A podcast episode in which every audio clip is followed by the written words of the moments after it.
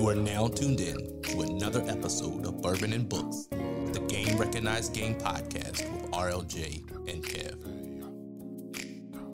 And welcome to Bourbon and Books on another edition of the Game Recognized Game podcast with RLJ and Kev, along with our dear brother cousin Jeff. What up? Happy holidays. Happy holidays, man. Happy holidays to you both, gentlemen. I'm actually surprised that uh you know we we, we kept this thing pushing through the holidays and actually uh, got through a book over the holidays. That's impressive. Hey man, I was on PTO. I had no excuse as to not. I think we all deserve a pat on the back. For, for, I agree. pl- I agree. For, Yeah. plugging it, plugging along. Because we could have Yeah. given an excuse like, ah man, it's cold outside. Like, Yeah, man. It's the break. It's the break, man. It's the break. We'll we'll reconvene in the new year. Agreed. Yeah, man. So um, and and uh, we we picked an interesting book for this month. Uh, has nothing to do with the holidays, by the way, but in the spirit of black authors, um, it was somewhat timely. Um, Roland Martin, man. Roland Martin, the uh, acclaimed journalist, uh, media mogul, uh, former CNN contributor, commentator on TV One um, owner of the Black Star Network, and uh, where his show is housed, Roland Martin Unfiltered. Um, Roland Martin dropped the, dropped a book at the end of the year, well, the last quarter of the year, back in September of 2022, entitled "White Fear: How the Browning of America is Making White Folks Crazy."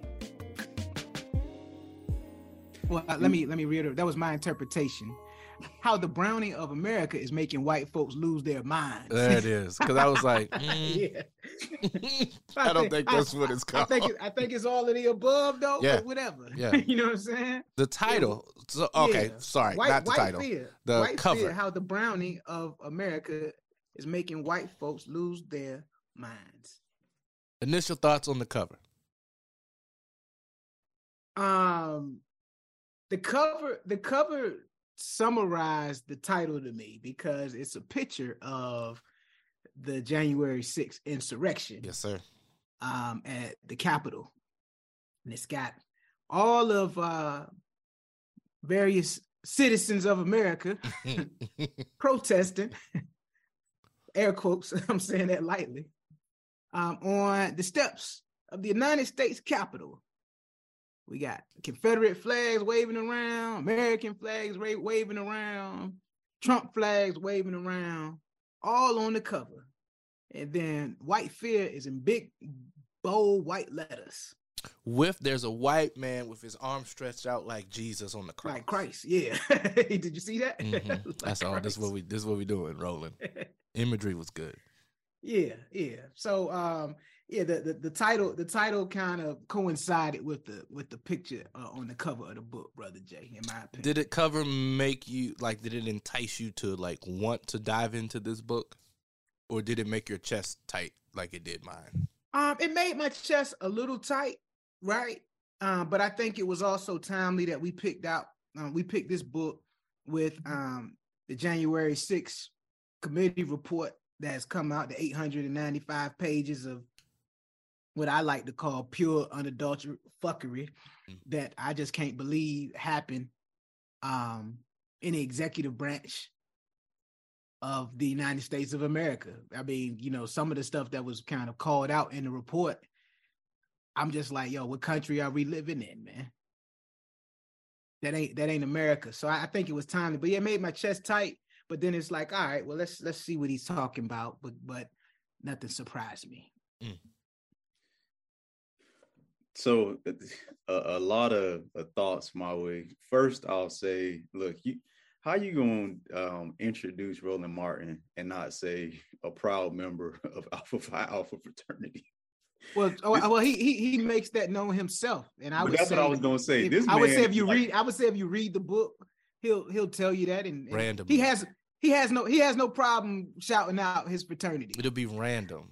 That Yeah, man yeah. proud. That man is proud. and it's okay, and it's so you know I, I I I love I love all of our divine nine brothers and sisters from from sea to shining sea, man. Roland Martin is included in that, and a lot of great men that he quoted and cited in the book, especially Martin Luther King, who's a, Mhm. uh, one of the one of the the strongest men of Alpha Phi Alpha fraternity that I know or have uh, have have learned about. Martin Luther King Jr. Martin Luther the King. Yeah, and so yeah, we yeah he he's a member of Alpha Phi Alpha fraternity incorporated. Yeah. So no, you know, I just had to say that. Other other thing too is definitely have to shout him out because Roland Martin is actually one of the reasons why uh, the proposal I did went viral. He retweeted it on his uh, social media as well as when he did um, his show the next day, and he was recalling uh, the game Howard versus Hampton. He put that picture on there. So shout out to Roland Martin. Oh, the picture with you just like drinking champagne with him on the deck, on the patio deck. Wasn't that the picture? That's the picture you're referring to, right? No, no, it was just not. uh, it was just a selfie. It was a selfie, me and my fiance at the time, and then Roland Martin. and then Roland Martin. But y'all, but y'all was like in the VIP area. That's what like We were Howard, Howard and You basically said common do. folk couldn't reach them. Yeah, man. That's Only what uh, uh, That's what I heard. You had to be an alpha or a alum or Howard or Hampton. I got you. I'm tracking. But no, that, This has Jack and Jill written all over it. Jeff. oh, the privilege. for the record, I got kicked out of Jack and Jill. How did you get? get we'll talk about that on That's a another story show. for another day. Let me- I'm writing that down because I need to remember that. Um, Mm. but nah, shout out to him for that. In terms of this book cover, I would say it made my chest like clench up a little bit. And reason being, you know, growing up, I, I've never been like a big history buff. Mhm. But I feel like it's been because I never liked the history that they were trying to teach me.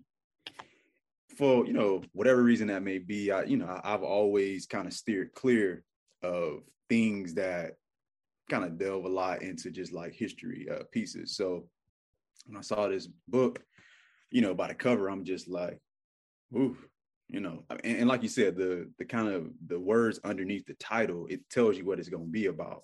So I, I wasn't surprised about what he was going to talk about, but at the same time, too, you know, as someone who worked in the government, I just tend to not be en- engulfed in it, you know, all the time. So I, I wasn't, I wouldn't say like I was like super excited. However, I'm just gonna keep it real. When I knew how many pages it was, I said, you know what, I can get through this. that I can get through this. Thank you, thank you, Roland Martin, for your uh for, for being concise. I, I agree. I was appreciative, but no, that that was my initial like thoughts in, in terms of the book. Okay. Yeah, I I echo. My chest got tight. Uh, and in my head, after we was like, all right, cool, this is what we're gonna read. I looked at the cover. I was like, why the f we picked this book? Like, I just, I'm still not there yet, right? To where I can see something and not be emotionally impacted. Yeah, and triggered. So I was like, all right. I got the Audible book because I knew if something made my chest tight in paperback, I would probably ruin or toss. And so, um, but yeah, I did. I I was definitely looking at the contrast of the colors on the cover. Um, definitely peaked at um, the different flags, the political signs for a particular candidate. Um, the guy who was posing it if it was his crucifixion. Um, and I thought the picture was perfect for the subtitle. Um, because that was a day that this is going to sound horrible. Um, but I'm going to say it anyway. That was the day black people were like, hmm, told you. Tuh. And, I, and I couldn't, I can say this with y'all, y'all family, and our listeners. There was a day like when I first saw it, I was like, oh shit. And then within seconds, I was like, hmm. I, we've been t- we've been telling you that this existed. So now all of a sudden, and so I get on social media and I'm seeing I'm seeing white tears, right? Oh my god, I can't believe this is happening. And I have nothing to say. People were calling and asking, and you know, I'm a DEI consultant. And so getting on a call immediately afterwards, dealing with a whole lot of white folks that wanted to talk about this and have feelings about it. And I just sat there quiet, muted like this. Once they was done, I was like, okay, great. Now that we've got that out for current events, let's dive into today's agenda. Right? I just kept the ro- kept it moving and people were confused as to like, hey, how is this not bothering you? And I was like, we we've told you that this was going to happen. Now look at you. Look at you. Y'all is losing y'all shit on national TV. And for once, ain't got shit to do with us. Like you know, the, you know the you know the crazy part about it is, I think I was questioning more so about some of the brothers that was live in the living color in that joint. like the like the dude, the dude that uh took his album cover, he got it, he snapped a picture for his album cover in front of the joint. And ended up in jail, didn't he? Yeah, he well, they just sentenced him. I think he got six months. He got six months in jail. Dumbass. Yeah, man. six months in jail. So it's like I wonder that the guy that's posing as Jesus Christ if on the cover. I wonder did he get like did he get at least six months? You know what I'm saying? Like I, I'm I'm curious. I'm curious, man. Yeah, man. I just you know I, the title white people was losing their shit. Yes, I agree. When we opened the book and when we hit play, um, what what stood out um to you? Um, Jeff Jeff kind of alluded to it earlier. He, you know, was talking about the the not necessarily being a history buff, and the one thing that I could appreciate um was the context that uh, Brother Martin laid out, giving a historical perspective of significant events in U.S. history mm. where black and brown, brown people have made progress. And then almost immediately after that progress takes place, something wild happens to set people back.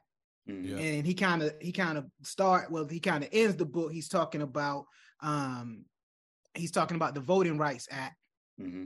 Um, he's talking about the Voting Rights Act of 1965, how back in 2013, um, a certain section of the Voting Rights Act was gutted and that then brought about a lot of this gerrymandering, redistricting, and uh, voter ID laws across a lot of the southern states to try to prevent people from voting. And that's a direct result of eight years of power by the first black president of the United States. And so it so it wasn't, I was like, oh, you know, it wasn't an aha moment, but I think historically he kind of just rolled out different segments, you know, even after Reconstruction, how a lot of free slaves were getting into political offices and um, making money. And then all of a sudden, you got 80 years of Jim Crow, right? Talks about um, Greenwood and Tulsa. And then, you know, that, you know, the, the, the, the black excellence that was exhibited then, and they burned it to the ground.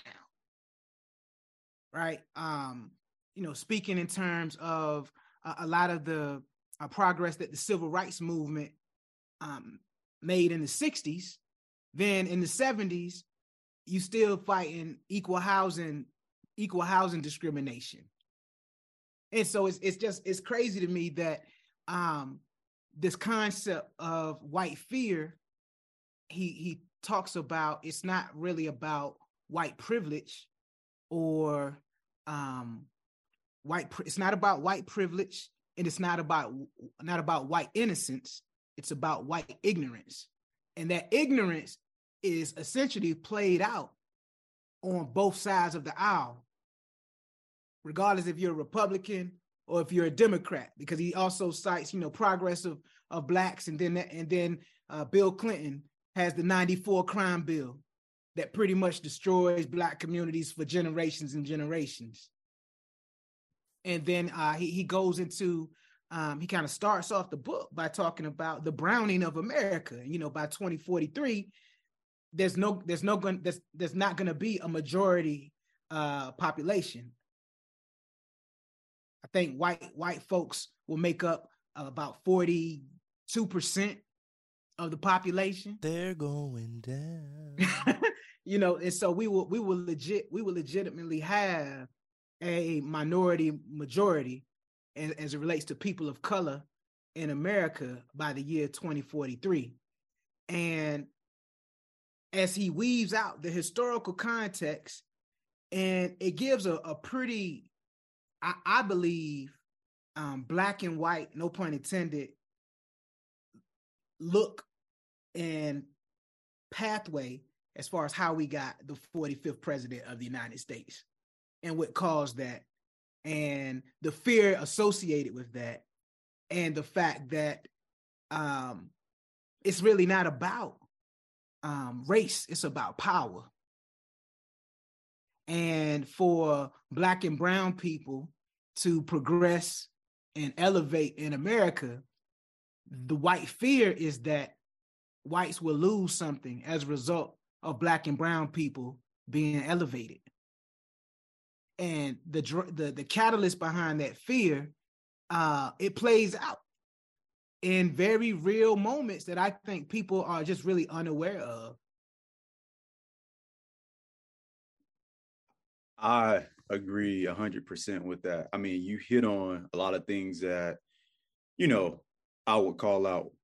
One of the lines I want to read because just going through this book, it reminded me of something that Van Lathan, and for those who don't remember, Van Lathan was the guy who called out Kanye when he came to TMZ talking crazy and he was the only one in the room with sense to call him out on his BS. But Van Lathan, it was in a probably like a two, three minute, and I won't call it like a rant, but he says, the more you read, the more things you will know. That's one line of of the whole thing he was talking about. And um, it was like a, a, a podcast. But what he was really speaking to is one, people need to stop getting on the internet and listening to dumb people. And what he was meaning by dumb people is you listen to somebody who has looked at a meme, somebody who is just regurgitating for what somebody else has said. He was like, do the work. Do the work means read a book. I'm not going to do it for you.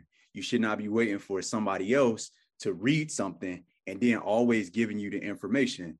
And I felt like that's what this book was.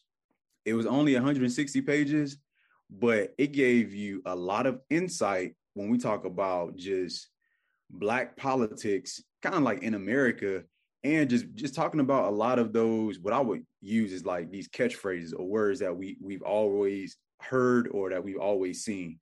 You know, one would be um uh white working class. Well, I'm sorry, because they don't even use the word white, but working class.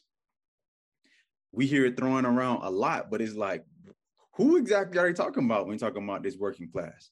Also, too, um, again, uh, Kev, you, you talked about some of this when we talk about, you know, white supremacy, but like it's really on whiteness and like why black people will say, hey, like you're at an advantage. And he talks about how whiteness is a currency.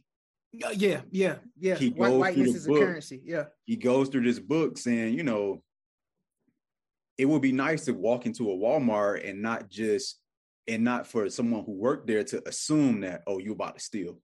He was like that is privilege and that is a currency like that just we won't have. So I felt like this this book really just went through because it was more than just the basics like you had to have like some form of like knowledge of like what goes on in this political sphere but it just kind of defined those, or it, it kind of just put stuff together. And I'm gonna say this because you know a lot of people don't want to uh, be real about you know politics and like what they know or if a new term. I may be the last person on earth, but I did not know that Donald Trump stole that slogan from uh, Ronald Reagan. And oh, he, he, stole the whole playbook. Right. He stole I, his whole playbook. Yeah. I wasn't even like aware. And, and again, this this comes back to just like reading and knowing. And, and I get it when we say, you know, if you don't know your history, it's just gonna repeat itself. A lot of times, folks aren't doing anything new. You see that in a lot of stuff in, in world music. Oh, you get old enough, you're like, oh, I know that song. I know the you well, one, you think it's the original. It ain't even an original. It's a copy of somebody else done did it. I mean, look, some of Luther's best songs, I feel like them, them things weren't originals. Weren't. But he sung them like it was he his. Sung, he sung the hell out of them covers, Made man. Made them joints. but you know, my point is just like with the whole history piece is when you know history, then everything that's happening or about to happen, you can call it before it occurs. And I liked a lot of what this book did was basically it just gave you, I feel like niblets or like just nuggets of information and just piece things together to say, hey, look, follow this and, and you will see what will happen. Last thing I'll say too is um what you find a lot, and I won't just say like from this book, but one of the conclusions that I feel like I, I, I came up with in terms of Democrats and Republicans, I feel like Democrats, we played a short game. We always thinking about like the now, you know, True. oh, we had a black president, like, oh, we good. Or, or oh, VP was black, or oh, I voted. That was good enough and I, I, voted for the president of the U.S. Not even thinking about like your local elections, and you're thinking about like mainly the short term. I feel like what Republicans be doing, they be thinking like long term. Okay, what would this mean a decade or two decades from now? Like, how are we positioning um, this particular appointee? And I think that's something that we just have to do a little bit better with in terms of politics, but just like in life, not just thinking about short term, but thinking about long long term. And I like that this book kind of, from my perspective, like it, it talked about it in in a certain viewpoint. If I should and to, say. And to your point, Jeff, um, one of the things that he calls out in the book, he talks about the judicial system in America and um, the fact that Obama appointed, he, he tried to appoint over a hundred judges to to various levels of the bench, including uh, Merrick Garland, his last mm-hmm. appointee to the Supreme Court bench, and they were all blocked. Yep. But then, uh, you know, a, a Republican controlled Senate then goes back and you know kind of does the opposite for Trump. So when Ruth Bader Ginsburg passes away, within two months they got some white woman who was unqualified to fill her, her place. And so when you talk about playing that long game, the long game that was really eye opening for me in the book was the fact that 45 uh, appointed over 350 judges to district district court uh, benches, appellate court benches, mm-hmm. uh, three three Supreme Court justices, and the strategy was that they were going to appoint people that were young, yep. starting at the age of 35 yep. all the way to maybe 50. So now you have a judicial system that has a very, very conservative and, and right wing uh, approach to um, law mm-hmm. that's going to be in place for the next two generations. Yeah. So when you talk about long game, like McConnell, that like that's the that's the play. And, and, and then when you think about the fact that um, America is becoming less white because white folks are having fewer babies, yep. and the, the the the birth rate and the death rate are running neck and neck right now. Opioid Therefore, crisis. Uh, exactly, and so now um, when you think about that, the fact that white folks will be in the minority at some point, but at the same time, over 85% of these appointees were white. Mm-hmm. 70, 76% of those appointees were white men. Yep. You running the game. You running the game for the next 50 years. With, with one with one simple with one simple stroke of a pen. Yep. Yeah, yeah. So you you're right. I, I think that was a call out that stung a little bit. You know, people like people not playing the long game. Yeah, I, I would say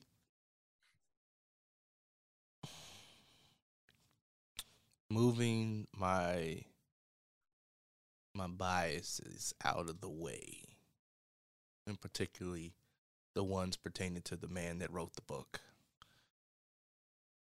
I appreciated the historical breakdown for the background. Um, and I felt as if the book was a longer editorial piece. The way it flowed. I'm going to give you some breakdown, some context for the content, and then boom. Um, most of the things that he shared, I heard over the past year or so um, that was relevant, right, to the time. In addition to the historical context, um, a lot of that stuff we didn't learn in, you know, public schools unless you had a black teacher that went beyond the little four sentence paragraph in your social studies book. So it was I think it was it was refreshing to hear all of this put into context for the content in which he was writing. Um do I think the book could have been a little longer? I think the the action items portion could have been more I don't know descriptive. I, I think there could have been it felt rushed. The action items felt rushed. Like, oh, let me go ahead and end this. I got a I got a word limit. I reach so many words, maybe I got to pay another tier uh, membership for the whatever. I don't know. That's what it felt like. Um, but you know, overall, I thought it was a good read. I do believe that the book was not written for us. Um, unfortunately, I don't believe the people it was written for will be reading the book. Um, right now, will they eventually read it? I think they. Some will read it to find out what the hell was in the book, so they can talk about it amongst their friends. But I do think as we continue to have the browning of America, I think there is also a turn that has taken place with those who don't fit into the black or brown categories. I think they're slowly starting to see, right? He talked about the white ignorance. They're slowly starting to see, uh, oh, oh shit.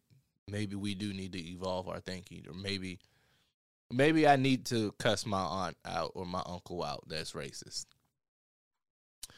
I might need to stop supporting these individuals who support the things that were just discussed here, like when he broke down CRT, um, that made my chest tight. But it was it was another attempt to remain superior, right? Like if if we let the masses know that this is what really happened, like there's no coming back from a lot of this shit even though it's in black and white and it's in movies and people are starting to get exposed to it, they're like, yeah, no, until we say it's true, it's not true. We call that delusion. But you know, overall, I think the book it was a solid read. Um, I just I wish there was more to chew on in terms of the action items. So I have a question based off of actually a line that he says in the in the book. It's actually a phrase. He says we're doing a disservice to ourselves if when we go home at the end of the day we only associate with the same kind of people never venture outside of our comfort zone to eat with other people, worship with other people, or understand the cultures and opinions of others. We are living a lie every day if we don't acknowledge the truth of how we're living in this country. So I guess my question is, is like, are we doing ourselves a disservice by, you know, we we work a nine to five, for the most part, you know, our jobs are diverse, and if what I would categorize on our free time, things and places where we control, we can decide what we want to do. Like we should also now be we should be intentional um of diversifying like these spaces and things that we do. Is like one you know do you do those things? And do you think yourself or we are are doing ourselves a disservice by not doing that if you don't. I have i have kind of two trains of thought on that. Um, i mean i understand what he was saying. I think i think i understood it more when he kind of referenced to to ronald's point if uh if you live in a predominantly white neighborhood and you're you're white and your children are white and all your children play with are white white kids and you attend a white church and you go to a predominantly white school and every every every person in your social circle is white to challenge the question why is everyone in my neighborhood in my community white? Why aren't there any other people of color if we are kind of going down this pathway to becoming a uh, country where there are more minorities than white folks. And so I think part of that was a challenge to white folk. I think being black in America, you you kind of have two trains of thought, right? To your point, Jeff, I want to work and get my education and make some money and take care of my family and set my family up for the future. Yes, I think the the quote he's also challenging us to not be complacent with just doing that to to say all right if you are uh, a, a member in government don't just work and do your 20 years and retire. Try to elevate and, and, and get into rooms that maybe we aren't accustomed to getting in or try to uh, figure out how you can gain more influence and power within that within that structure to open up more opportunities for more black people. That that is one of those cases where it's like beauty is in the eye of the beholder because on one end that takes work. That takes you being uncomfortable. That takes you uh, probably going through some challenges and conflict to get there. Um, I don't know if the spirit of our ancestors uh, that fought during the Civil War or post post uh, Reconstruction or during the Civil Rights Movement they fought and they had to be progressive. They had to they had to not accept no for an answer, right? I think currently black folks in America, you kind of have two factions. You have fo- black folks that don't care, and you have black folks that just care about themselves. And because because the the collective, you know, we're not a monolithic race. We're not a we don't have a monolithic way of thinking people have different interpretations of what's right. And so I think the quote was really to try to challenge people to not settle because there's still a fight going on and we're losing the battle. And if we don't take a stand for something, then you know we're, we're gonna we're gonna be victim we're gonna continue to be victimized so i don't know i don't know what the right answer to your question is i just think and i feel as if black folks been struggling, man. And when you get a little piece of whatever success looks like in your mind and within your community, you want to hold on to it. And it's crazy because we are in a system that's not a system of our own, and we become like the system. So we're in a capitalistic society. It's dog eat dog.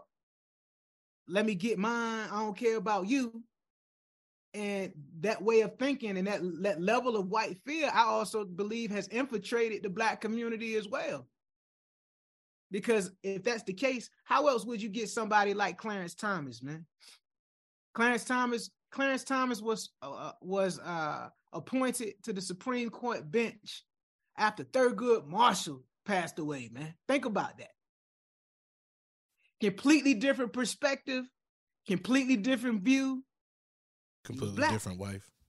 Yeah. Oh, what that? Oh man, that's not even getting to that. But you know, but a, a different perspective, and I think you know, as we evolve as a people, yo, you got, you know, you got people like Clarence Thomas that really believe in his heart of hearts that, you know, the, the Voting Rights Act is unnecessary. But at the same time, he's benefiting from the Voting Rights Act being gutted.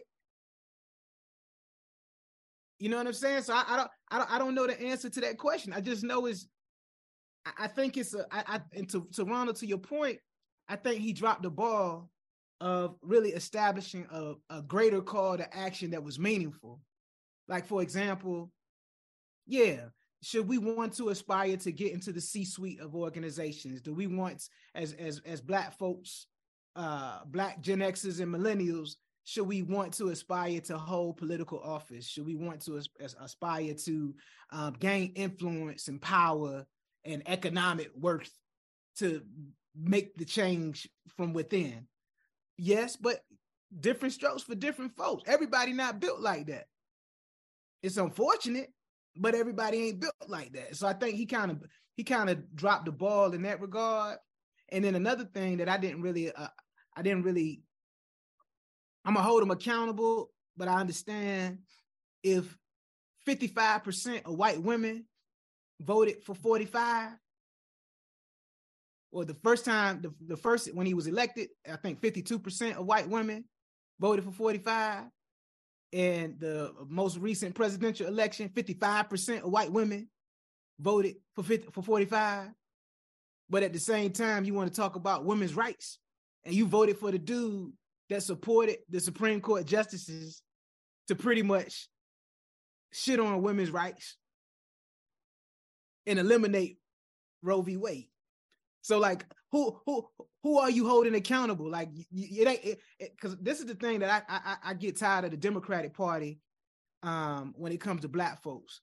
The Democratic Party expect their wins and losses to fall solely on the backs of black folks, turning out black folks to vote. You know, if we if we lose, if we lose, if we lose Georgia, it's because we didn't turn out the black vote. If we lose Pennsylvania, it's because we didn't turn out the black vote. But at the same time, as as Brother Martin pointed out, um, where were where were the um, the election the election uh, lies really uh, started? Black cities, Milwaukee, Detroit, Atlanta, and Philadelphia. And so even even the Republicans are kind of using that mantra against us, like, oh, oh, well, yeah, we got to keep the blacks from voting. And then you got white folks saying, well, we got to turn out the black vote, but you're not doing anything to support voting rights legislation. You're not doing anything to support uh, policing and, and, and getting the George Floyd uh, police reform bill across or the Emmett Till anti-lynching bill supported. So it's almost as if like, yo, don't hold us accountable, hold everybody accountable. But I just think it's gonna come a it's gonna come a, a, a reckoning in America in about another 20 years that the people who have had the power and the influence, they're gonna feel a certain kind of way because there's gonna be a different narrative told about American history.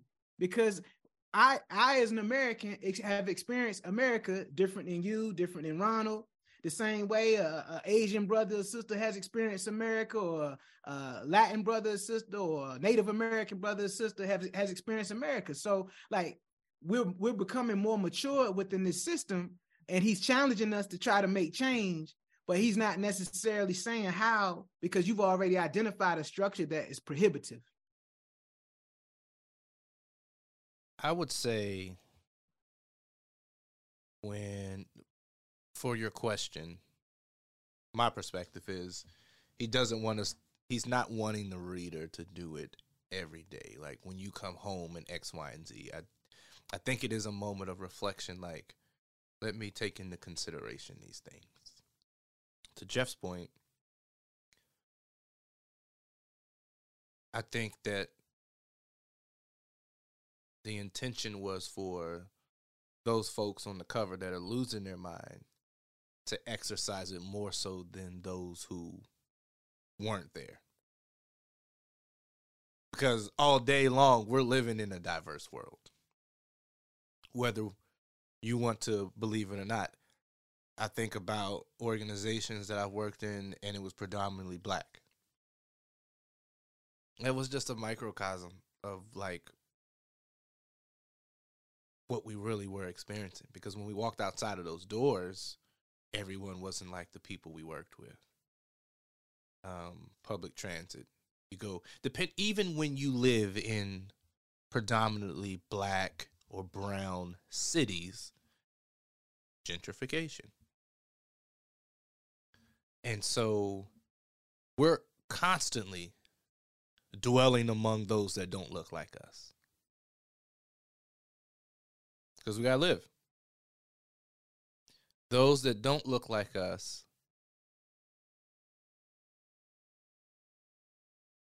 are doing so in terms of like the lack of browning that they are around. Like that's intentional. Right? Like they are putting things in place to prevent us from moving into their neighborhoods. Right? Like when you think about the housing situation, yeah, I want to live in that neighborhood, but you just told me that the house was six five. But I look around and no other house in the neighborhood is worth six five. And the person that doesn't look like me just bought it for two five. So of course you're not going to have anybody that doesn't look like us in the neighborhood because initially, once you tell us the price, be like, this no, we're not going to investigate. We're not going to fight. We're going to go somewhere where we can get good customer service, be respected as a human, and, and live a pretty decent Um, to your point in terms of like the recharging, I ain't gonna hold you.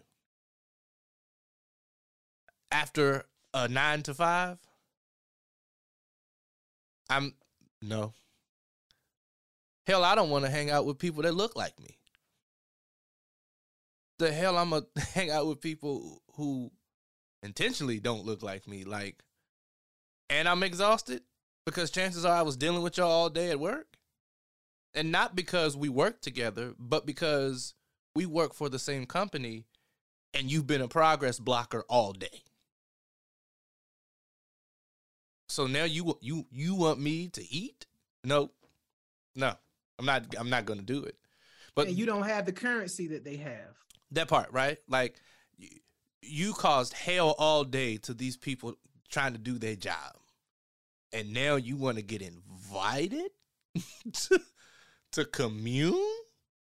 No, that's not how that works. And I just when I when I think about like my circles my circles are very diverse, with the exception of one race. Right? There's different religions present, different nationalities, different ethnic and racial groups, different languages, different cultural groups, right? So all the, all the things, all the things that make us as melanated people beautiful, they're all in my group. Um in my circles. I would say that I don't have many people that aren't within the black and brown melanated group in my circles as one. No. like, like there's a lack of trust because of history. Um, and then the things that he discussed in the book. And so a lot of the times when we get together, it's a support group to how we manage this world and systems that were created for us not to prosper. And I remember one of my colleagues said something once before. He was like, We all know that there are systems in place. And if we ever benefit from it, it's not because it was by design. So, to bring it back to your question, my groups are very diverse. Am I coming home from work and say, Hey, let's sing kumbaya? No because I've been singing Kumbaya all day. And when I come home to my sanctuary, no, I don't. I don't want you to be here. Right? This this is not the time for us to have political debates, and I don't. I'm not interested in learning about your culture. Right? That that will soon become a minority here. Right? I'm not interested in hearing about white ignorance. I'm just not. Not after dealing with it throughout the day and navigating around it so I don't go to jail and I can still collect my check. Yeah, I'm not interested in doing that. And I highly doubt that he's doing this every day. I highly doubt. Sounds good. Oh, he talking trash. He talking trash. You know what I'm saying? He, talk, he definitely talking trash. It sounds you know? good, but I mean, I'm pretty sure he ain't got no uh, dinner guests that don't look like him every day at the Roland Martin. I'm, I'm, I but I mean, it I, sounded good. The rhetoric sounded. I, I haven't seen. I haven't really seen a. I haven't seen a white correspondent on his show. All right, Black that, Power like, Fist scale. yeah, that's like a, no, but no, be, be, no, no, real talk, real no, talk. I, to answer I'm, the question, I don't, I don't, I don't even recall seeing a, a, a white correspondent on his show, um, Roland Martin Unfiltered. That's like a routine guest, you know, up there. So I, am not, I'm not sure. Mm. There you have it. Mm. But on the Black Power Fist scale, what do we? What say ye?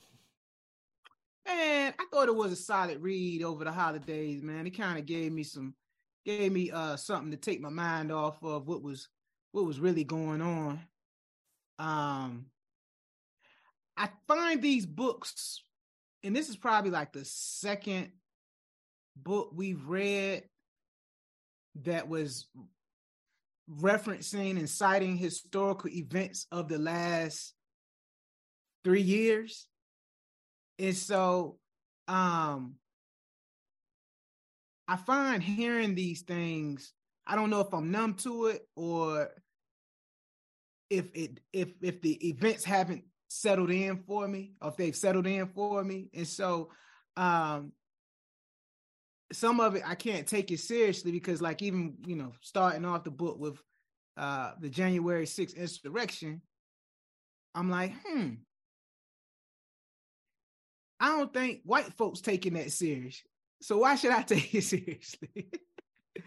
because I, I, mean, my heart of hearts, you know, like you said, I ain't gonna hold you. My heart of hearts, man. I feel like the January 6th committee and that 900 pages they put out, man, that joint go, that joint gonna end up in uh the shredded the shredded box over the next six months, man. Like I I just don't see yeah, I don't see I don't see like any tangible results coming from it, unfortunately. Are they gonna and, be teaching it in school?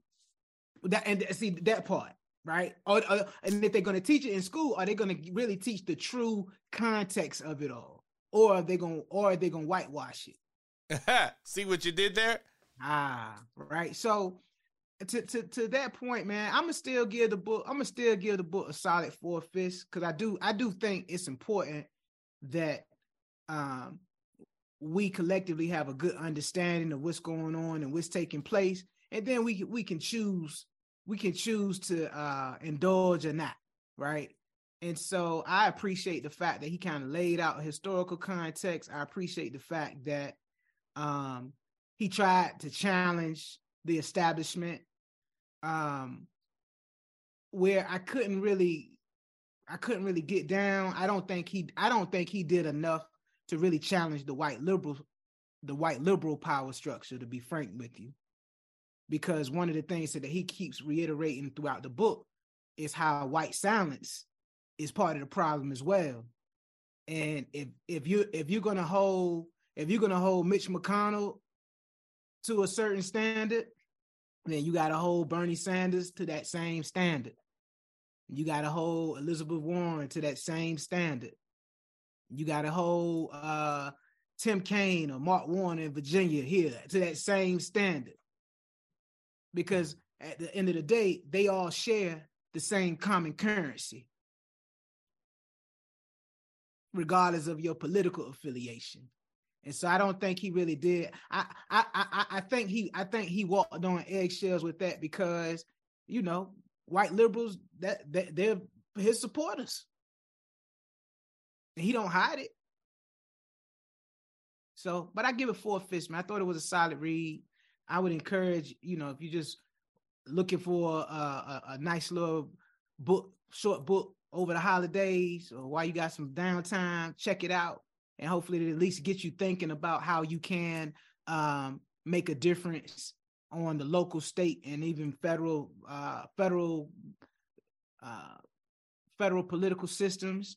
Um, I didn't get a sense that it I, that it would inspire me to you know go out and be great and pick up my John Lewis flag and keep it pushing because, like you said, brother Jay, I pick up my my John Lewis flag every day in the spaces that I'm in. So four fists for me. I will add on to that by saying, you know, starting off what I talked about in the beginning. Um, as Ronald kind of said, this book title or this cover made me tighten up my chest a little bit. But I think in terms of when we talk race in America, I feel like we just conditioned at this point to whether you black, brown, or white, it's just like something where people get a little hesitant to talk about.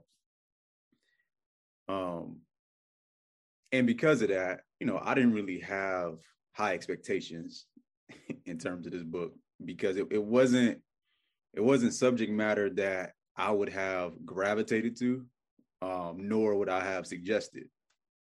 However, I'm gonna keep it real like I always do. Book wasn't too long, so I said, why not? why not? what what's the worst that can happen? Um, and I, I think I was a bit into so I actually bought the hardcover book, and I was a bit intentional on doing that because one, it's like to a certain extent, like I wanted to support Roland Martin in his book. And I'm not saying you can't do that in Audible, but you know, if when he's like looking at data, like, oh, I, I sold this book out at Barnes and Noble, or I sold it out in X place, I wanted to kind of contribute to it. I will say this, or a few things that I, I uh, noticed. A lot of these bookstores only had one copy, which I thought was a bit interesting. The other thing is the first time that I went and I asked for the book, they couldn't find this one copy, but I was kind of like, you know, almost like, y'all got wife here? and I was like, why? I'm like, why am I whispering? Do you have White Fear? Like that's the book that I came to, to get and read. And who was who was looking for this book for me? A white person, which made it at first it made it a little bit awkward, but I was like, you know what? We got to start getting uncomfortable about these titles and what's going on in America. So because I'm gonna shout it. Oh. Hey man, but that's that's what he was talking about, though. You know what I'm saying? Like you you are you are the change. Yeah, and Y'all got that white fear up in here. The book. Yo, man, you got that white fear on the shelf? Why you ain't got it? oh, you sold out. Ah, oh, you sold out of your white fear. Okay. No, it was always we supposed to have one copy. I'm like, oh, let me only see, one. Let me see if I can. But yeah, so I was intentional about buying the book, um, and I just noticed like kind of like that behavior uh, with me going back to what Van Lathan said, you know, I think it's important that Black folks read, especially when it, when it comes to history of this country. We cannot rely on a friend to tell us all this information or a couple of memes that we're seeing here and there. We don't know who created them. There is no citations at the bottom. It's just such and such put this meme together. Or you have, you know, the, the one person who is a bit woke, they've done like their own research, but they probably are also communicating a way on their platform that's benefiting them. And they still may not be telling the whole story because you, you need to know things in context. With that being said, I don't think this this book was the end all be all, meaning that in terms of race relations in America, this this book is not going to do all of that for you. However, I think this book is a good starter. And I still think that this should be a part of someone's like toolkit. In terms of just like what does that look like? You know, how did we kind of end up here? Um, you know, I'm hearing like these terms. Uh, where it's not even where do these terms come from. It's like in short narratives, like what does that mean? It doesn't take a whole chapter to, to tell me what does uh, the middle class mean. I, I can tell you in a, a sentence or two, and so that it makes sense. So I appreciated that this book, you know, it was short, but it wasn't difficult language that was being utilized. As a result, I'm gonna go ahead and give it uh I'm gonna give it uh four fists as well. I I I think this I think it was a pretty solid again. And and I'm saying that from how I think it should be utilized. I don't I don't think for someone who is maybe super woke or you know they they have a lot of information and they've done a lot of their homework research. They read a lot of books on like race in america. This may be too elementary for them but i think when you are talking to like and they don't have to just be a colleague or a neighbor because i feel like for black brown or white folks like when you talk about a collection of books that they may want to take a look at I would I would say, hey, you may want to take a look at this.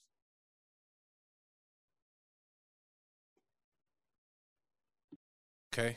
Um thank you for sharing. I will say I'm gonna give it a two and a half. um the listeners can't see the reaction of Kev and cousin Jeff.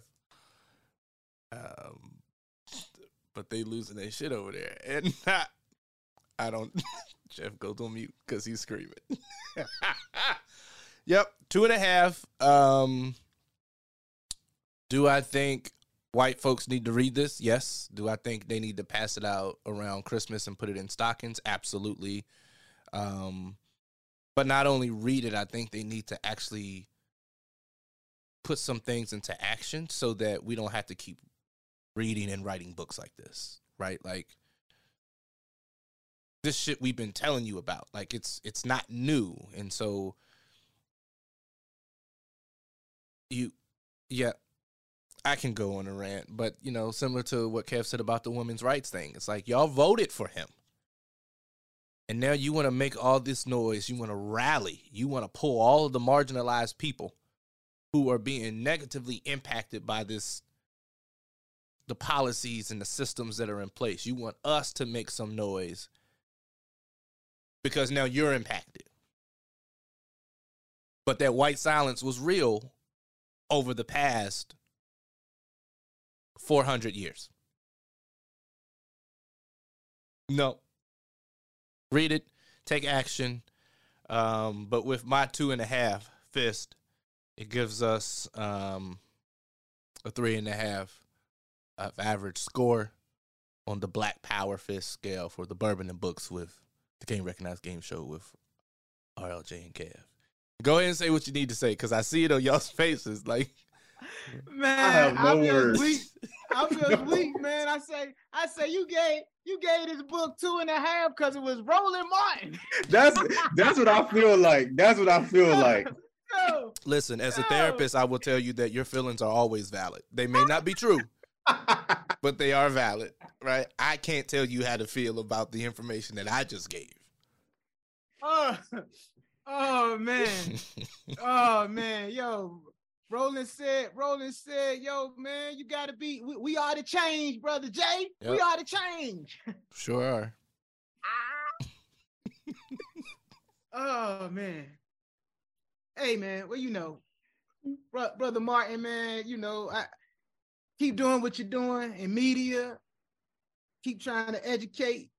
Keep trying to influence, man. I ain't knocking you, but you know we we support you, man. You you got a you got a a, a C plus.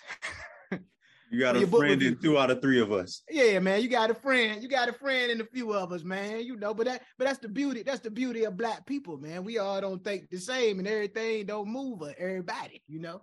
So on that note, three and a half three and a half fists on the Black Power Fist scale on uh, this month's edition of Bourbon and Books on the Game Recognized Game podcast with RLJ and our boy and brother, cousin Jeff.